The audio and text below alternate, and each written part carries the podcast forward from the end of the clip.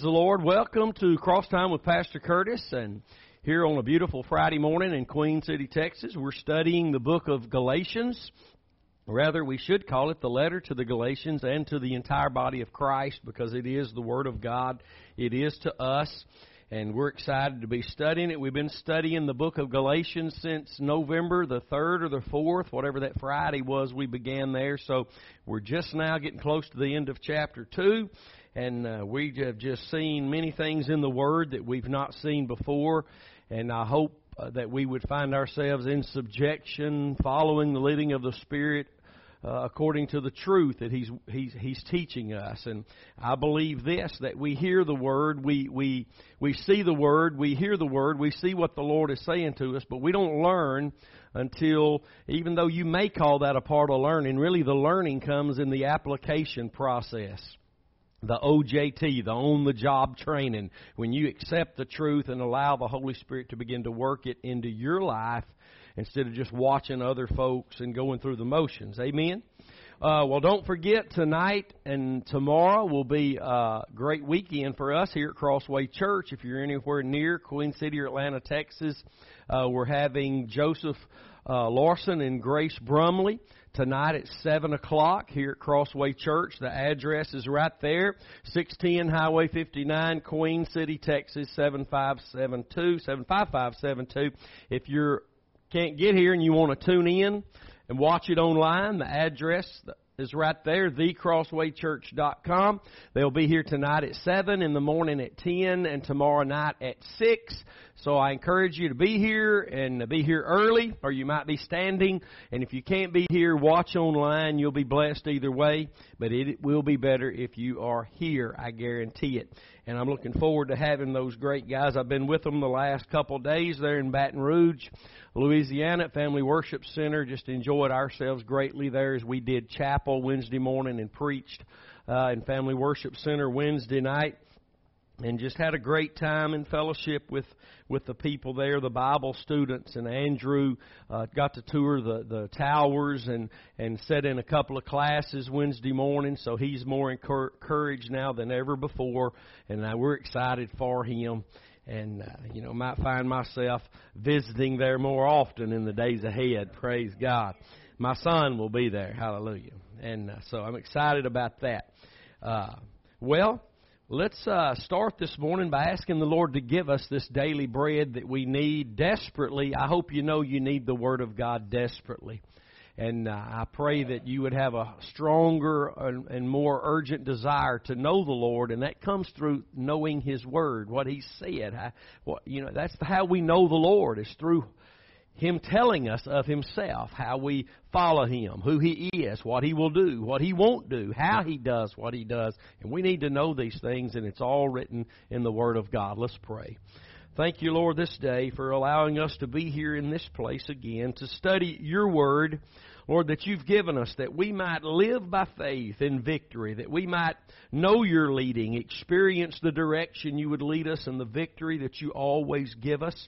Lord, the provision that you always bring when our hearts are in faith in the sacrifice of your Son, Jesus Christ. Help us to see, to hear, to understand more clearly today than ever before, Lord, what you were saying when you wrote this letter to the churches of Galatia and what you're saying to us today through this same letter. And we'd ask for a greater revelation of your Son Jesus than we've ever had before. And it's in His name we ask and believe and say, Amen. Praise God. Well, uh, in Galatians chapter 2, uh, what's happening here, as we've talked about over the last few weeks, is that uh, they were having just a, a, a, celebration there in Antioch and enjoying the freedom Christ had given them.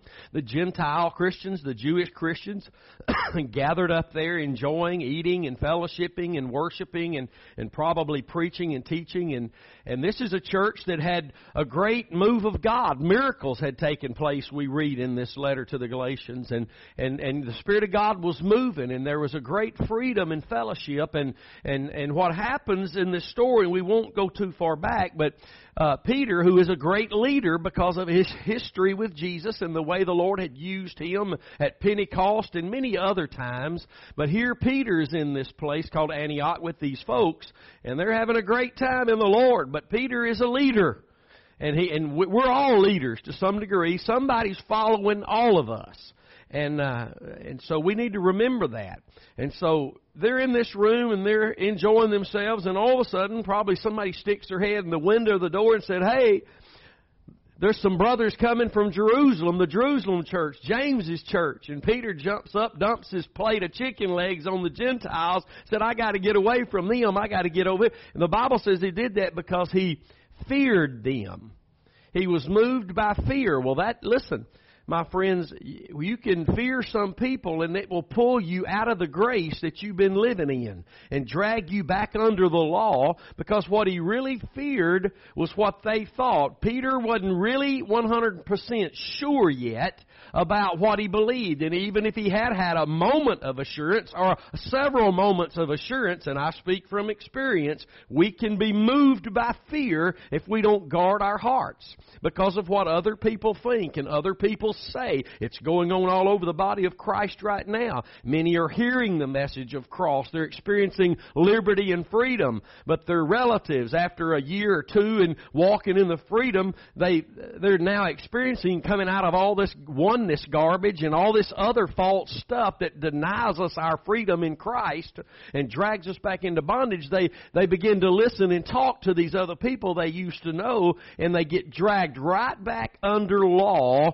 while their mouths are, are saying some of the right things, but they fear what the people think, and that's what happened to Peter.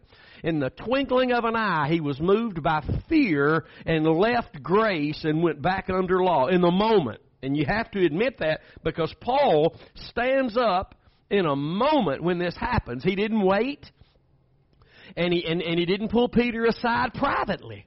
And the reason he didn't pull him aside privately is because what happened didn't happen privately. It happened in the open. If someone stood up in our church Sunday morning and gave some false word in tongues, a false interpretation, I would have to stand up and say, that's not correct. We ha- things that happen publicly are dealt with publicly and uh, most of the time. And and that's what happened here. Peter uh, Paul stands up and he begins to preach and we won't backtrack all over this, but Paul begins to if you'll notice Paul doesn't talk about sanctification, he talks about justification. Watch it this if you want to Look at this in verse 15. He says, We who are Jews by nature, not sinners as the Gentiles, knowing that a man is not justified by the works of the law, but by the faith. What was still under attack was justification. Still justification because the Jewish, these men, whoever they were, and you can read back in Acts chapter 15 where these, some of these folks that were in Jerusalem were still telling the Gentile believers that you're not saved unless you're circumcised and you follow the law of Moses. That's in Acts 15.1 if you're taking notes. But that's what they told them. You're not saved unless you're circumcised and follow the law of Moses. So P- Paul stands up here and he is really, this whole excerpt here is to Peter. He's preaching to Peter. Now, these other people are getting to hear this message because Peter led them astray. And we either are leading people astray or we're leading people in the right path. If our faith is in the cross of Christ and we're standing and determined not to be moved by other people we've known, our families, our friends, co-workers, classmates, whoever, we won't be moved from that, then others, even though it is a hard place, a, a, a trying place, we are affecting positively, whether it appears that way or not, people who are watching us. They're not all going to follow us, but some will. And we're here really to be followed as we follow Christ. We are here to represent Him and folks be able to follow Him as they follow us following Him. And so Paul had to stand up here and preach to Peter a little message about listen, we're not justified by law. And what he's really doing here, he's telling Peter what you're doing with the law now, but then he's going to start in this lesson today, we're going to cover what him, he himself, Paul, I, Paul, am doing with the law. You've made a mistake what you're doing with the law. Now let me tell you what I'm doing with the law. Let me tell you what the law did for me. It killed me. it sent Jesus to the, to the cross for me. Jesus had to die because we couldn't keep the law. And so that's exactly what's happening in this story. He's telling, he's rebuking Peter in love. The Holy Spirit is, through Paul, rebuking Peter and the others there. And he's reminding Peter, look, this is what you're doing with the law, and this is not right. This is what's to be done with the law. And we can start in verse 19 and try to move on today if you guys won't hold me up too long. For I, through the law, and that's the way we need to read that. For I, through the law, because see, what was happening? You, through the law, think you're justified still. But I, and it is important how you read the Word of God. You can't just skim it and keep going. These things, there are certain places in the Word, just like in verse 19, which the I should be in a, it should be huge, bigger than any letter, because that's where it stands out here. For I, through the law, am dead to the law, that I might live unto God. I died because of the law. I couldn't keep it. Christ had to die because I couldn't keep it. He kept it for me. He died in my place. And that's where Paul is leading them to. Paul, the Holy Spirit will always lead you back to Calvary.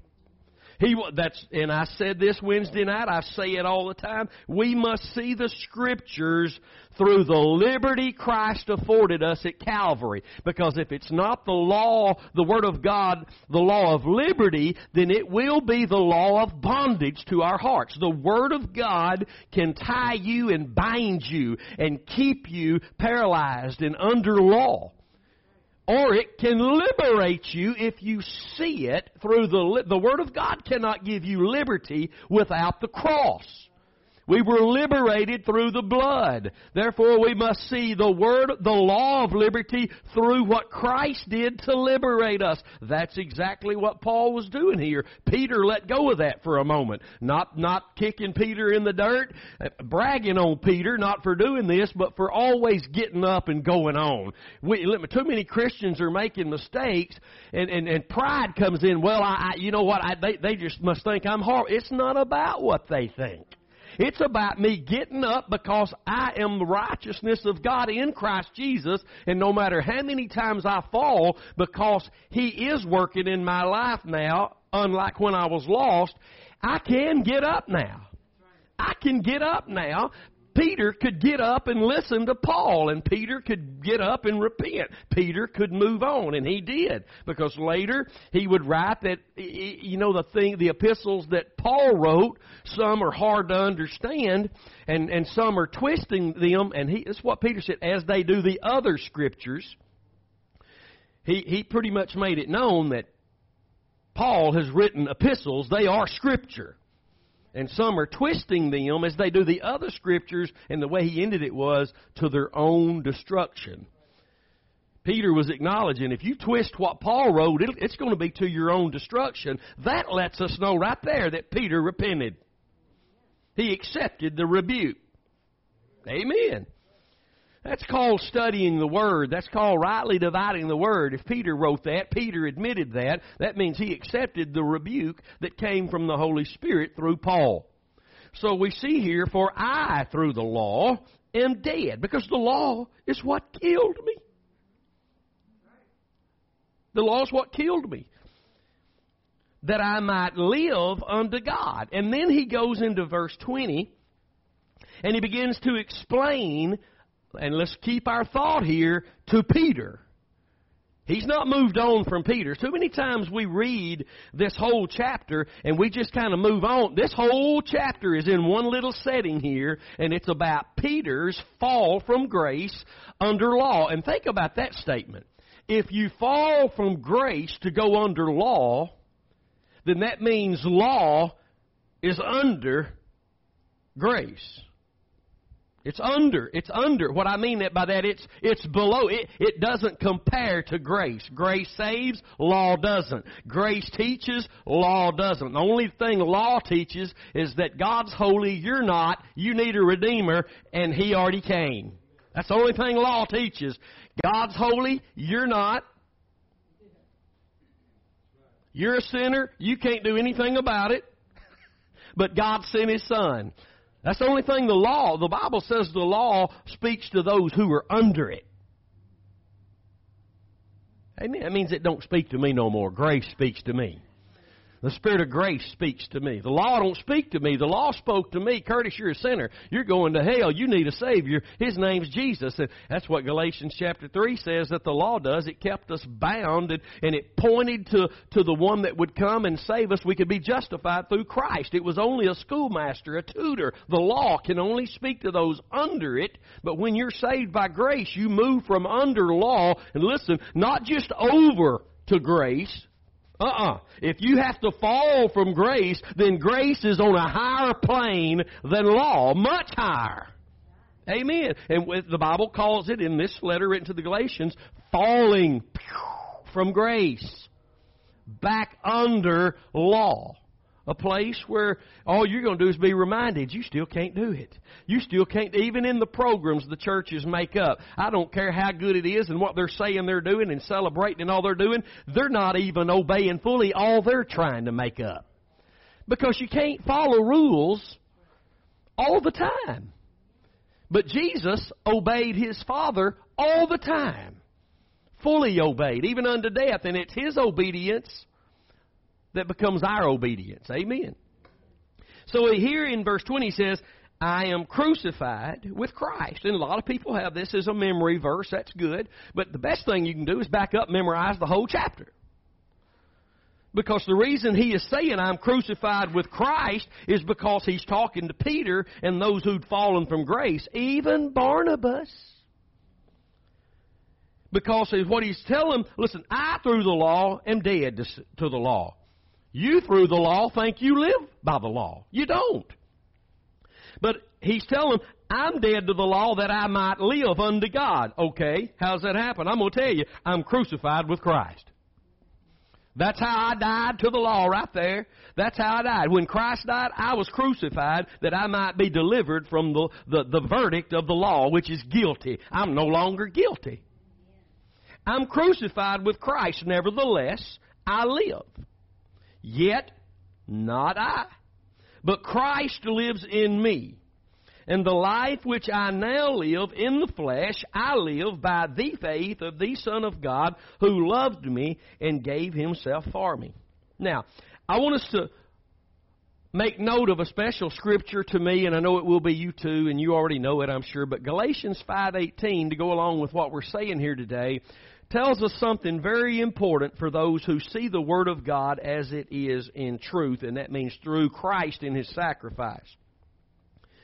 Verse 18 of chapter 5 says, But if you be led of the Spirit, you are not under the law. Now, now, now that is a profound, powerful, concrete, directional, and redirectional uh, truth that brings our focus back to where it should be if we are living by the faith of the Son of God who loved us and gave Himself for us, and we are, or we're not living, and listen, we're not being led of the Spirit. You cannot be led of the Spirit unless you're living by the faith of the Son of God who loved you and gave Himself for you. You're not being led of the Spirit if your faith is not in the cross. If it's in anything other, even you say, yes, my faith is in the cross, but your faith is really in these programs that you're involved in, and you're really working hard to please God, you're working hard to, to get deliverance, you're working hard to, to find uh, a, a, a pleasing to God, you're under law. And the Spirit of God is not leading you to the, the walk of Emmaus. He's not leading you to the government of 12. And don't sit there today and say, well, we're to take the good and spit out the bones. Where is that Bible verse at? It ain't there. The Bible says we're to forsake anything that has an appearance of evil. And any, anything that has an appearance of evil is anything that would take our focus off of the sacrifice of Christ. The Holy Spirit only leads people under grace, never the law. Not talking about the Ten Commandments of Moses. I'm talking about the Ten Commandments your preacher put in your church. I used to be one of those preachers. Well, if you do these three things, God will deliver you. I don't care if they're biblical principles. God doesn't operate based on what we do. He operates based on the faith of the Son of God who loved us and gave Himself for us. That's it. And I, the church is so paralyzed and desensitized and moved away from the truth of God's Word, they can hear preachers like me and they'll say, well, no, no, it ain't that emphatic. It ain't that narrow. It's not that concrete and absolute. I got news for you. It's more absolute, concrete, and narrow than I'll ever be able to explain. Ever. And Jesus said that. And that's why he said most will not come this way. Most are not going to come this narrow way. Most are going to say, well, I can believe this and do that. Ezekiel prophesied this, gave the straight word to God's people under the old covenant, said the same day that you go out and sacrifice your kids to other gods, in the same day you come into my temple to worship me. And God had a massive problem with that and would bring a judgment that they would not like according to that. That means they thought they could have faith in what their God was saying, but also in what these other gods were saying. And if it's not the God who's pointing you to the sacrifice for exclusive faith there alone, it's another, it's another false spirit. We're being seduced. I speak from experience. Amen, Brother Curtis. I am crucified with Christ. He didn't say I was. Although we were 2,000 years ago, 6,000 years ago. God saw us in Christ before the foundation of the world. But the plan had to unfold through the ages. And it unfolded, and one day Christ was crucified on the cross, and we were crucified that day with Him. But today is, we, we're here today. And we need to live and to do our part today, which is to represent Christ. And when he says, I am crucified with Christ, nevertheless I live, yet not I, but Christ lives in me. He's talking about what's contrary to the law here. Don't forget that. Don't just think, oh, that's so sweet. I love that Bible verse. no, he is preaching here. He is rebuking here with this scripture. This ain't just some little memory verse. I got that now. He is rebuking those who have fallen from grace with this. If you want to live, you got to live by the faith of the Son of God that loved you and gave yourself for you. That means through what He did there at the cross. That faith. And let me say this today. Oh, and I pray that this would go out all over the world. Listen, the only avenue of the faith and the grace God offers is through the cross. Jesus lived by faith. Jesus lived by grace. Hebrews 2 9 says that he tasted death for every man by the grace of God. What he did at the cross was by the grace of God. In Hebrews chapter 9 says he, through the eternal Spirit, he was led of the Spirit, gave his life as a spotless sacrifice. He was led of the Spirit because his faith was in his, what his Father had commanded him to come and do. He lived by faith. He lived by grace. And we need to hear this and we never need to forget this. You're living by that same faith and that same grace or you are not living. You are not saved. You are not being sanctified. If we've moved our faith from the sacrifice, we've moved our faith from the only thing grace can flow into our lives. And grace is not just some river. Grace is not something. Grace is God at work in your life, which He's now allowed to do because the Spirit of God dwells in you and He set you apart, made you His holy child, and now He can work in you. But when you moved by fear, leave this because of what mama or husband, brother, sister, wife, daddy, mama, grandparents, best friend is saying to you. You leave this faith and grace because you fear their words, you fear their thoughts, you fear them, and it does happen all over the world. You go back under law, all in the name of just loving them and wanting to keep the peace. There is no peace to be kept under law. There is no peace to be experienced under law. There's only death and condemnation. and separation from fellowship with God, as we'll see in this very letter. The, the letter to the Galatians and to us is one of the most important in the Bible because it brings those who are hungry for truth, hungry for right direction outside of what man says, it brings them back into the place of true fellowship with God because it reminds us something that Timothy wrote in chapter 2 verse 24 through 26 that God perhaps will give you repentance only when you acknowledge the truth. At the acknowledging of the truth, which is a man named Jesus and what he did at Calvary, does the Holy Spirit grant you repentance to have that time of refreshing. Amen. I'm crucified with Christ. That's not just a sweet Bible verse. That is my declaration today. When He died for me, I died with Him. That's my only avenue of being delivered from the law that brings nothing but condemnation and death. Yet not I, but Christ lives in me. And the life which I now live in the flesh, I live by the faith of the Son of God who loved me and gave himself for me. And notice this this is a choice. Christ does not just work in your life automatically. That's what the church believes he does.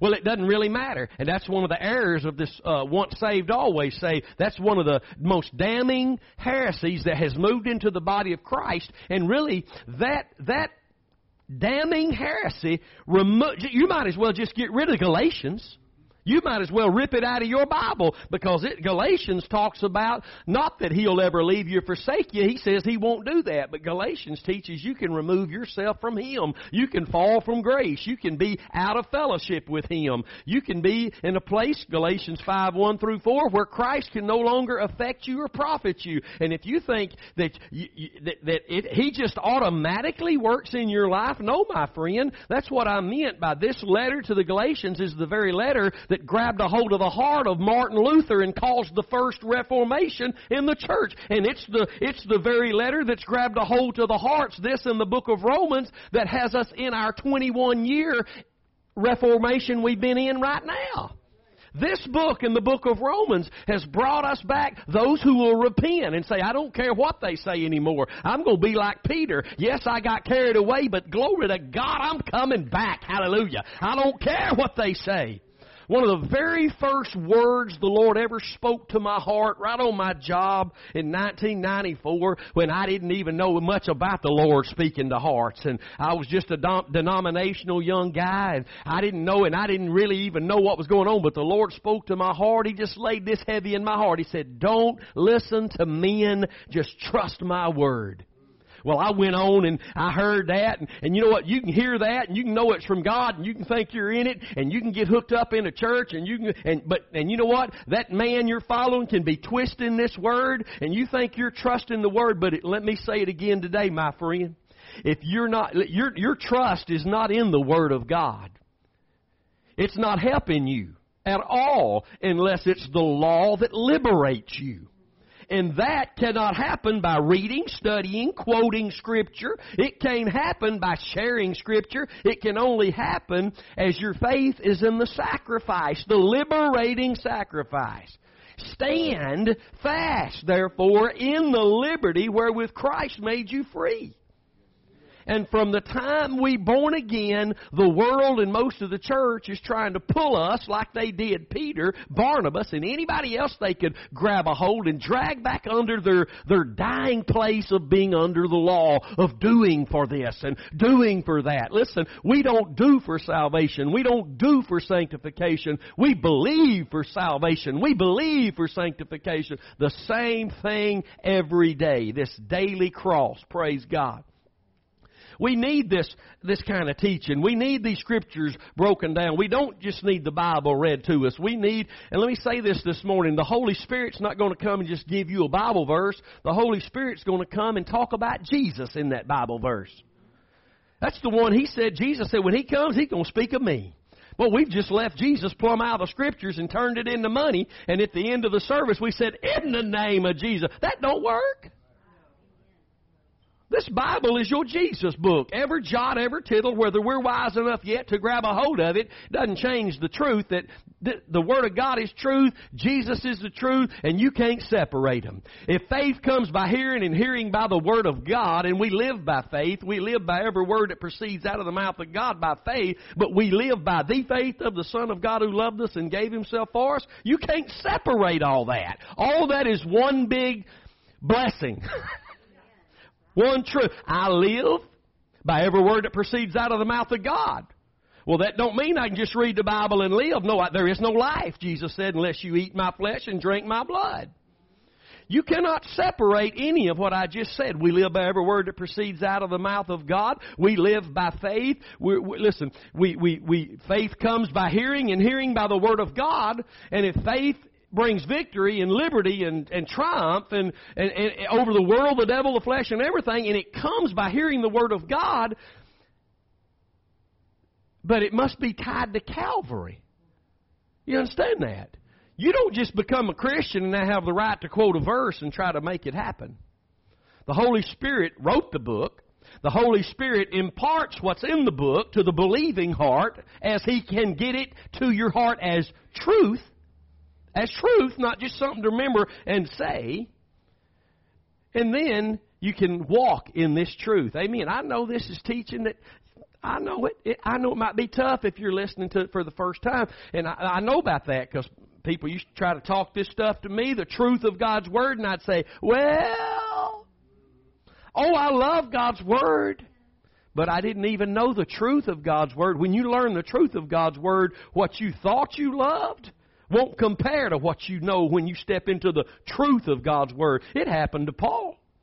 Paul knew the Scriptures, but when he met Jesus, my Lord, the Scriptures that had separated him, the Scriptures that had him bound, somebody needs to hear that the scriptures that he could quote and, and declare, but they had him bound under the law. When he met Jesus, the scriptures began to liberate him because his faith rested in the sacrifice of Christ. He said, I'm determined to know nothing else among you because everything I've got to say is coming from that foundation. You know that's the way it is with God. He laid the foundation when we sinned in the garden. All he did was go in there preach from the message he'd already laid. And all through the ages, that's all God's done. Every word, I, I, say it, and I'm going to say it till I leave here. Every word God's ever spoken has been truth. That means it's tied to that foundation that He began before the foundation of the world, the Lamb of God slain. Hallelujah. Really, when Paul here is talking about I am crucified with Christ, again, he's preaching to Peter and these folks who are living under law even if those that are refusing to come out of it or those who had come out of it have been deceived and seduced and trapped back under it again, he's talking to them. And when, when Paul wrote, by the unction of the Holy Spirit, I'm crucified with Christ, he is identifying himself with the Lord and what God did to reconcile him, to give him life. And he's admitting it wasn't the law, it was the sacrifice.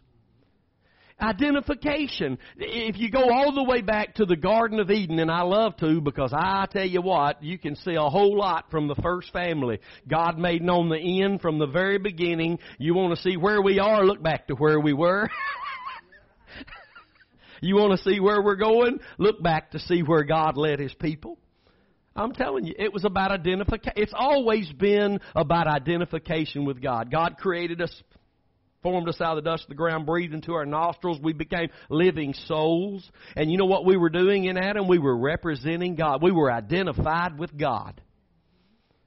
We were identified with Him as we were under His rule. We represented Him in all that we did in Adam. It was an identification thing with God. It's always been identification. I'm going to create a people. They're going to worship me. They're going to love me. I know they're going to fall. I know that most won't, but I'm going to create them anyway because I love them, and I'm going to I'm going to have a good, acceptable, and perfect will for them, and I'm going to be identified with them, them with me, and they're going to represent me, and I'm going to represent them. Hallelujah! That's a good news. Not only do we get to represent Him, but He represents us. He goes before us. He makes a way. Hallelujah. And it's always been about an identification thing. And, and Adam was identified with God, God with Adam, that he was, he, Adam's in the Bible called the Son of God. He's a Son of God.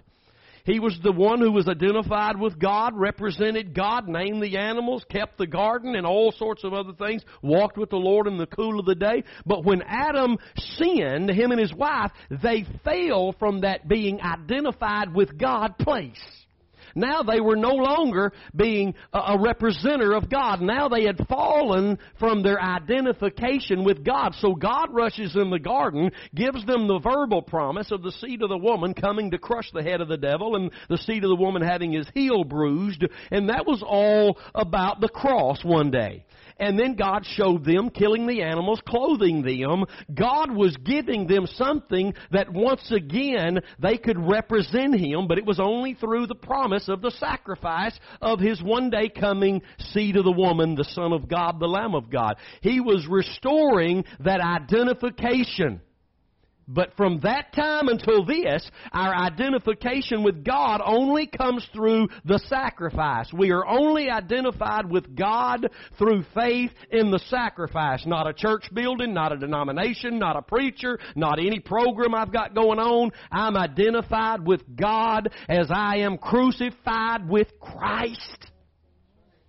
There I find life. And I didn't, I'm not talking about past tense, although it was, but today I am crucified with Christ is my declaration. I know it happened 2,000 years ago, but I also know Jesus said you gotta take up a daily cross to follow me.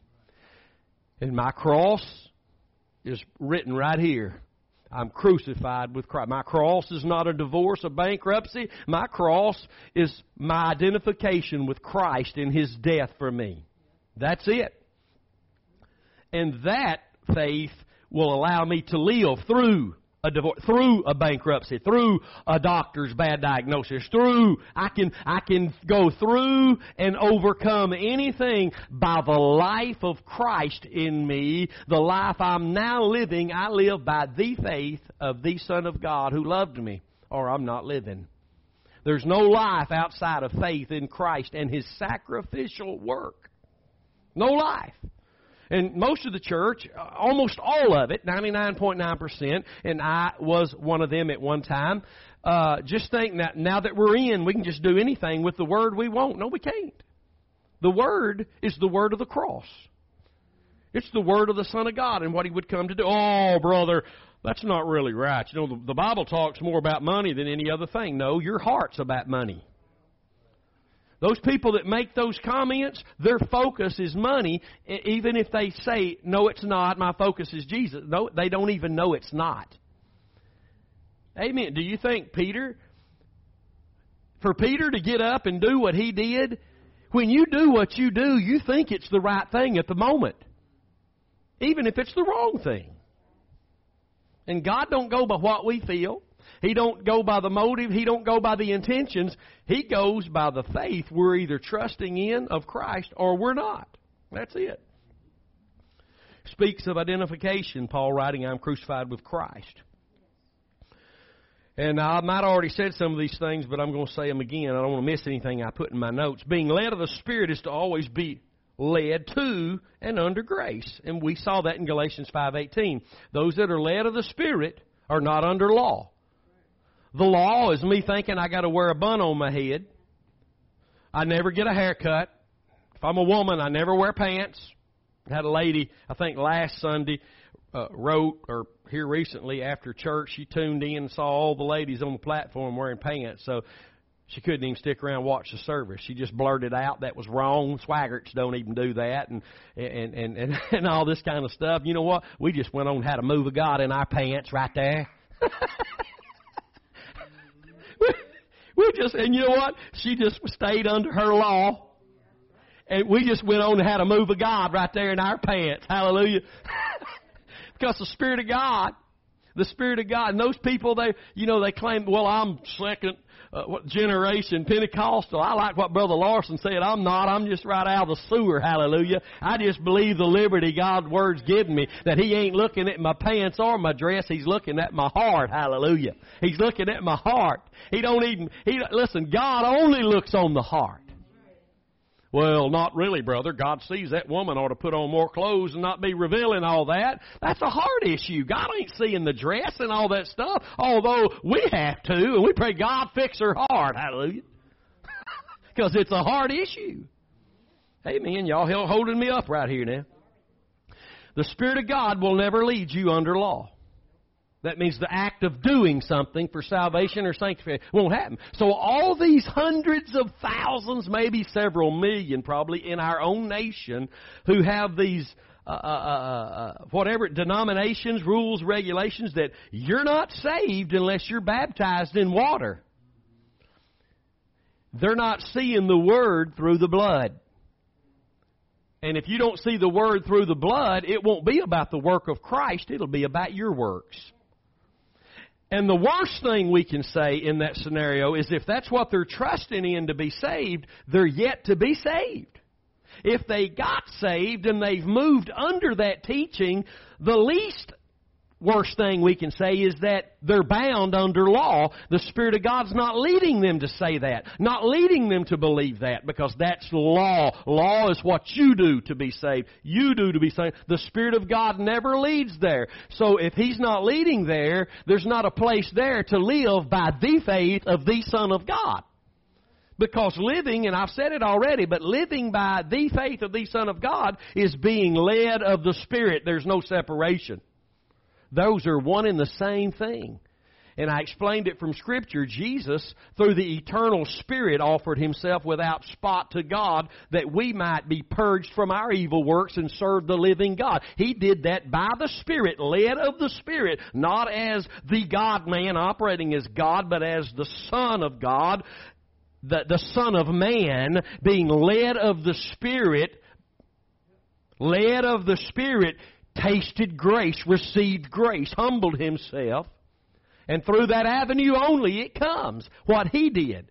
And this is, this, we are in a reformation. I can't say it enough. You're going to see more deliverance. You're going to see more of the church coming back to their first love. We're going to have meetings next weekend in Rusk, Texas, and there is a boatload of people coming, preachers and youth and different churches gathering up. And I just ask you to be praying about that because what we need to know is the truth. We need to know God's Word is truth. The preachers need to know as much or more than anybody else because they're out there leading congregations that God's Word is truth, must be ministered as it is in truth so the Holy Spirit can impart it as He is in truth and bring the victory that only He can bring.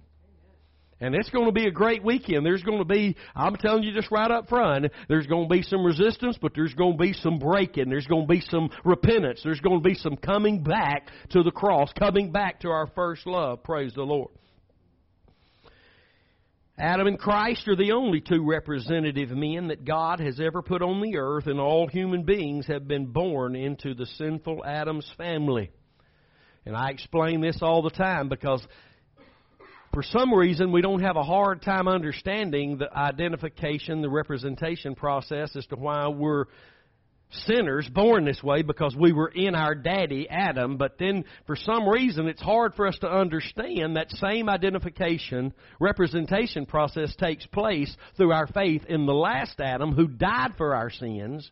It's the same process. God put the first man here. All are identified with him as they're born into this life. That's why Jesus taught you must be born again, which only happens when we're crucified with Christ by faith, that faith. And then we step out of Adam's family, we die to that, and we are alive in Christ in under in God's family. It's just identification. It's just representation. And I've said it for the last few years. You and I can only represent God to the degree that He represented us. I didn't say it right. You and I can only represent Christ to the degree that our faith is in what He did to represent us. How many of you know Christ as He lived a perfect life without flaw every day of His life was sinless, perfect, no sin, no thoughts, no sinful thoughts, no sinful words, no sinful deeds. He lived a perfect sinless life. And there He only showed us the way that life should be lived. But he, we were not identified with Him there because He was perfect and we were not. We are identified with Him on the cross when He took all our sin upon Him as the Lamb of God. There is where God saw you and me. And the foundation He laid, Ephesians, what is it, Ephesians 1 3 or 1 4, says that He chose us from the foundation of the world in Him. In Him. That means in what He did, at, our faith in what He did at Calvary. Think about that. That's special. We're in Christ. That means in the family of God.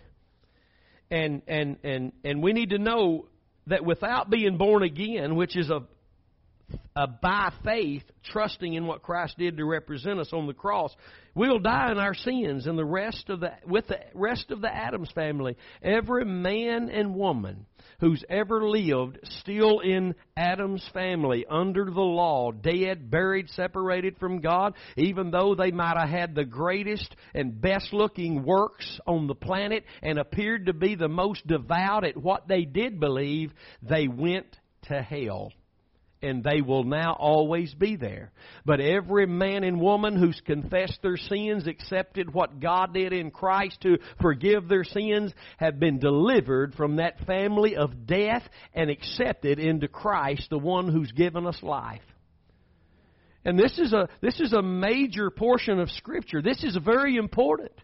Because just as Peter jumps up and goes back under law, it required Paul to make a stand and say, hey, hey, this can't be. You're not doing with the law what has to be done. You've made a mistake. Peter had to accept that. Well, we accept that so we can continue because if we don't accept that, that's it. And I don't mean that's it, and as far as we're cut off and we go to hell, that's not the case, but we are cut off from fellowship. We're cut off from grace. We're cut off from the place God works. And, and I'm going to have to say this again because over the next few years, this is going to become prominent in the, in, among those who have eyes to see. That all these years we have touted out that He will never leave us, He'll never forsake us, and that's true. The Lord didn't leave Peter. The Lord didn't forsake Peter. The proof of that is when he was rebuked, he repented. If the Lord had left Peter, he'd have said, I ain't listening to you. He'd have rebuked Paul. I'm the one that walked on water, not you. I'm the one that preached at Pentecost. Did you see how many people got saved?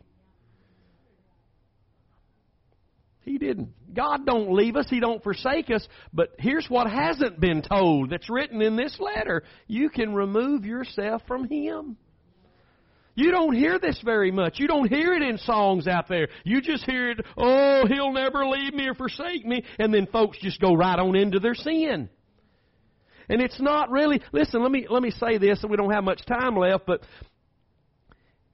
about 12 minutes. What does that mean, about 30? sin, sin in our lives is not what separates us from grace it's a faith being moved. Let me, let me say it a better way. Some sinful thing in my life is not what removes me from Christ. Somebody better say amen, or we're all doomed. It's when I jump up and I fear men who are teaching something different, I value their thoughts, their teaching, and that's what happened to Peter. He didn't just fear them because they had big muscles sticking out of her. He feared their doctrine because he'd been under it for so long.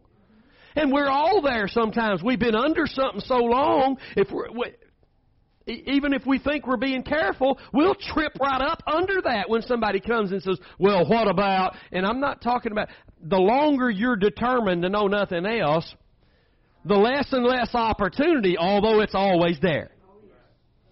Oh, it's always there. You remember Elijah, you hear it all time. Mighty move of God, just like Peter. Mighty move of God. Life with Jesus, many mighty moves of God. But here he is, fear of men and what they're teaching. Moved him from grace back to law, and it's happened to all of us. And we don't want it to happen. And as long as we're focused and fight the good fight of faith, and we can because we see the example of it in Paul. We see it in, if Paul could stand, we can stand. But hang on, if Peter fell, we could fall. so sometimes we act like Peter, but before you can ever act like Paul, you got to have the rebuke. If you won't receive the rebuke, you can never stand in the place led by the Spirit that Paul stood. Here is Jesus' teaching coming out and made clear. You can't get that two before out of my eye, Jeff, till you get that four before out of yours. That's what's happening here. Paul could stand his ground, but only because he stood in grace that came through his faith in the cross. That's the only thing that lets us stand still and be able to help others that have fallen from the place, the only place. You don't have another place to stand but grace. And when people fall from grace and they think they're standing in something else, they're like Peter because that's what he did. He moved his standing point from grace and he began to stand, even though it, I don't know how long it lasted, hopefully not long, but he put his stance in law again. We've done it. We don't want to do it. But before we can be used of God in this particular scripture as Paul was, we have to allow the rebuke to come. This is why Paul would get to the place that, look, I count everything in the past dung. I don't care what I count it all dung for what did he say? For the for the sake of the excellency of the knowledge of Christ. What does that mean? That means for the sake of the knowledge of Christ that excels me, matures me, lets me stand when others are falling, I don't have to fall, and if I do, I can get up and continue to help others. I, because I used to be a Marine I, and had the training I had, I see the the Christian life and experience a lot of times as a war zone. And we've all seen war movies, and they're out there and they're being surrounded and they're shooting and they're being shot at and their buddies are falling and they're trying to help them. Listen, the best thing you can do is make sure you keep standing. That's the best thing you can do for your buddies. And Peter went back thinking he might help them or something. But the Bible says he went back because he feared them. And we need to be careful with that. Because there are things that can happen. You can have the most precious and powerful move of God today in your life. Come back to the way of the cross and be experiencing the work and the moving and the operation of the Holy Spirit. And then one day in one day, boom, there it is. If you don't think that's possible for you, my friend, and you're just Paul, I'm only Paul. no, you're still in the flesh. And if you're not living, and if you don't just make sure you're fighting the good fight of faith to make sure that you are living by faith in the sacrifice, for that is the faith of the Son of God, then you have a greater chance to fall and most likely already are. Amen. We're either living by the faith of the Son of God who loved us and gave himself for us, which is faith in the work of Christ on the cross, or we are not living. It's a choice daily that we all must make. It doesn't just work automatically. If it did, we'd just be tiptoeing through the tulips of holiness. We'd never need rebuked. We'd never need chastened. Everything would just be rocking along. The world would be getting saved. There'd never be any quarrels among the Christians. We'd just be happy, healthy, and holy 110% of the time. But I got news for you. If you're honest, you know that's not the case. We're up and down. We're in and out. We're all over the place. You know, the Bible says Abraham never staggered at the promise. But boy, did he stagger. Oh, he staggered. He just never staggered at the promise. He kept wanting the promise, looking for the promise, expecting the promise. Now, his intentions, even though good at trying to help God bring the promise, we're still paying for a lot of that today. And, and God doesn't need any help. And we need to just come to that conclusion. When we look at Calvary, that should be a, a declaration from God I don't need any help. I mean, Hebrews 1 and 3 tells us that when He had by Himself purged us from our sins.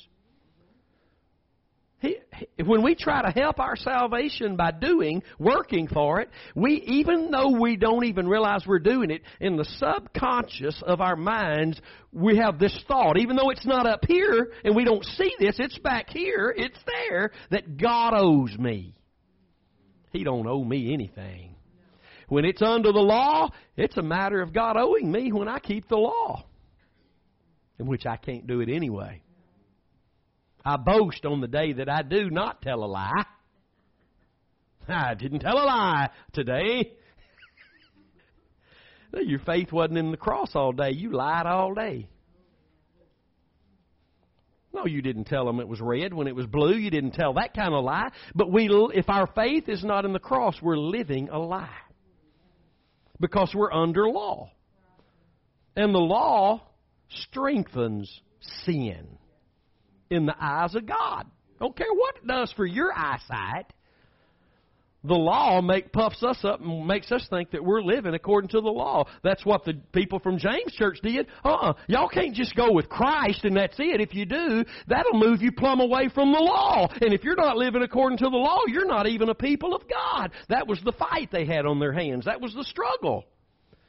They were saying if you just follow Christ, you're out. You can't even be saved because Paul is teaching that you become dead to the law. We can't let go of the law. That's what they were teaching. And Peter was so ingrained with that, even though mighty move after mighty move of God, being so ingrained with what we have been ingrained with in the past, don't think that all the, the, the little strings have been snipped. Oh, we remind, we're remind, let me just, I don't know about y'all, probably not y'all. I'm reminded of myself all, many times, quite often, that I still got some dangling strings back there that need to be cut.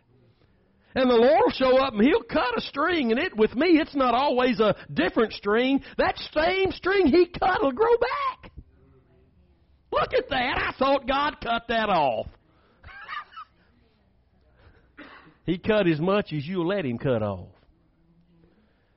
You keep fighting this good fight of faith. You take this word of God, this letter to the Galatian church as the letter to you. That's how the first Reformation took place. Martin Luther said, This is God speaking to me. I'm not justified by what they're telling me. I'm justified by faith alone. I'm saved by faith alone. We're in this second Reformation. Those who are struggling still with the justification part can't even step into this Reformation we're having now as a, as a church, as a whole all over the world, which is not only were we justified by the blood of Jesus, but we're sanctified by the blood of Jesus and nothing else. There's a mighty move of God taking place in the land. It's not with the Todd Bentleys and who are charging people to, to come and learn how to raise folk from the dead and just pay your money at the door and we'll teach you. All that is the devil, man. What we're, the, the Reformation, the move of God's Spirit that's taking place is a move that's bringing His people back to where the Scriptures are the authority in their lives and that they all point to the one who said, I am the living Word. I'm the bread from heaven. I'm the light. Hallelujah. Praise be to God. Thank the Lord that we're learning. We don't know everything. We're not better than anybody, but we are moving along now. We're moving along like Peter and Paul did and, and, and the little short vapor of a life that we have. We're learning the truth because only as we receive God's Word is as it is in truth, can our faith be legitimate and the Holy Spirit found working in our lives? Let's turn over there. I'm not going to finish this chapter today. Y'all held me up too long. 1 Thessalonians 2.13, I want to close this little teaching session today with two minutes left. I want us to see this with our eyes. If you're watching online and you have your Bible, turn there, please. If you don't, write it down. I want you to go look at it with your eyes. I want you to see this. 1 Thessalonians 2:13 it is a it will become a major part of what God is doing in these last days. I guarantee it. I don't care who's not declaring it now. They will eventually. You just hang on and, and, and watch the Holy Spirit. For this cause also we thank God without stopping Because when you received the Word of God, which you heard of us, you received it not as the Word of men, but as it is in truth the Word of God, which effectually works also in you that believe. Now let me give you a good example of that before it's time to shut it down.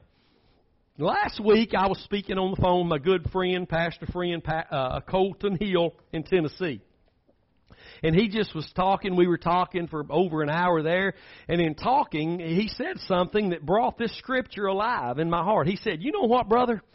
Out there on social media, you can put something out there, a scripture, and then put notes under it, and people will rebuke you. But when you put, when you come back and reply on that, well, this is what brother so and so taught. They say, oh, I see that now. No, they still don't see it because they're only following men. They're not being led of, of the truth, the spirit of truth. They're being led of men. If you ain't getting it when I say it, you ain't getting it just because I say somebody else is teaching it. That's that was powerful to me. You can put something, you can put the truth on social media, and and and and, and five thousand people see it.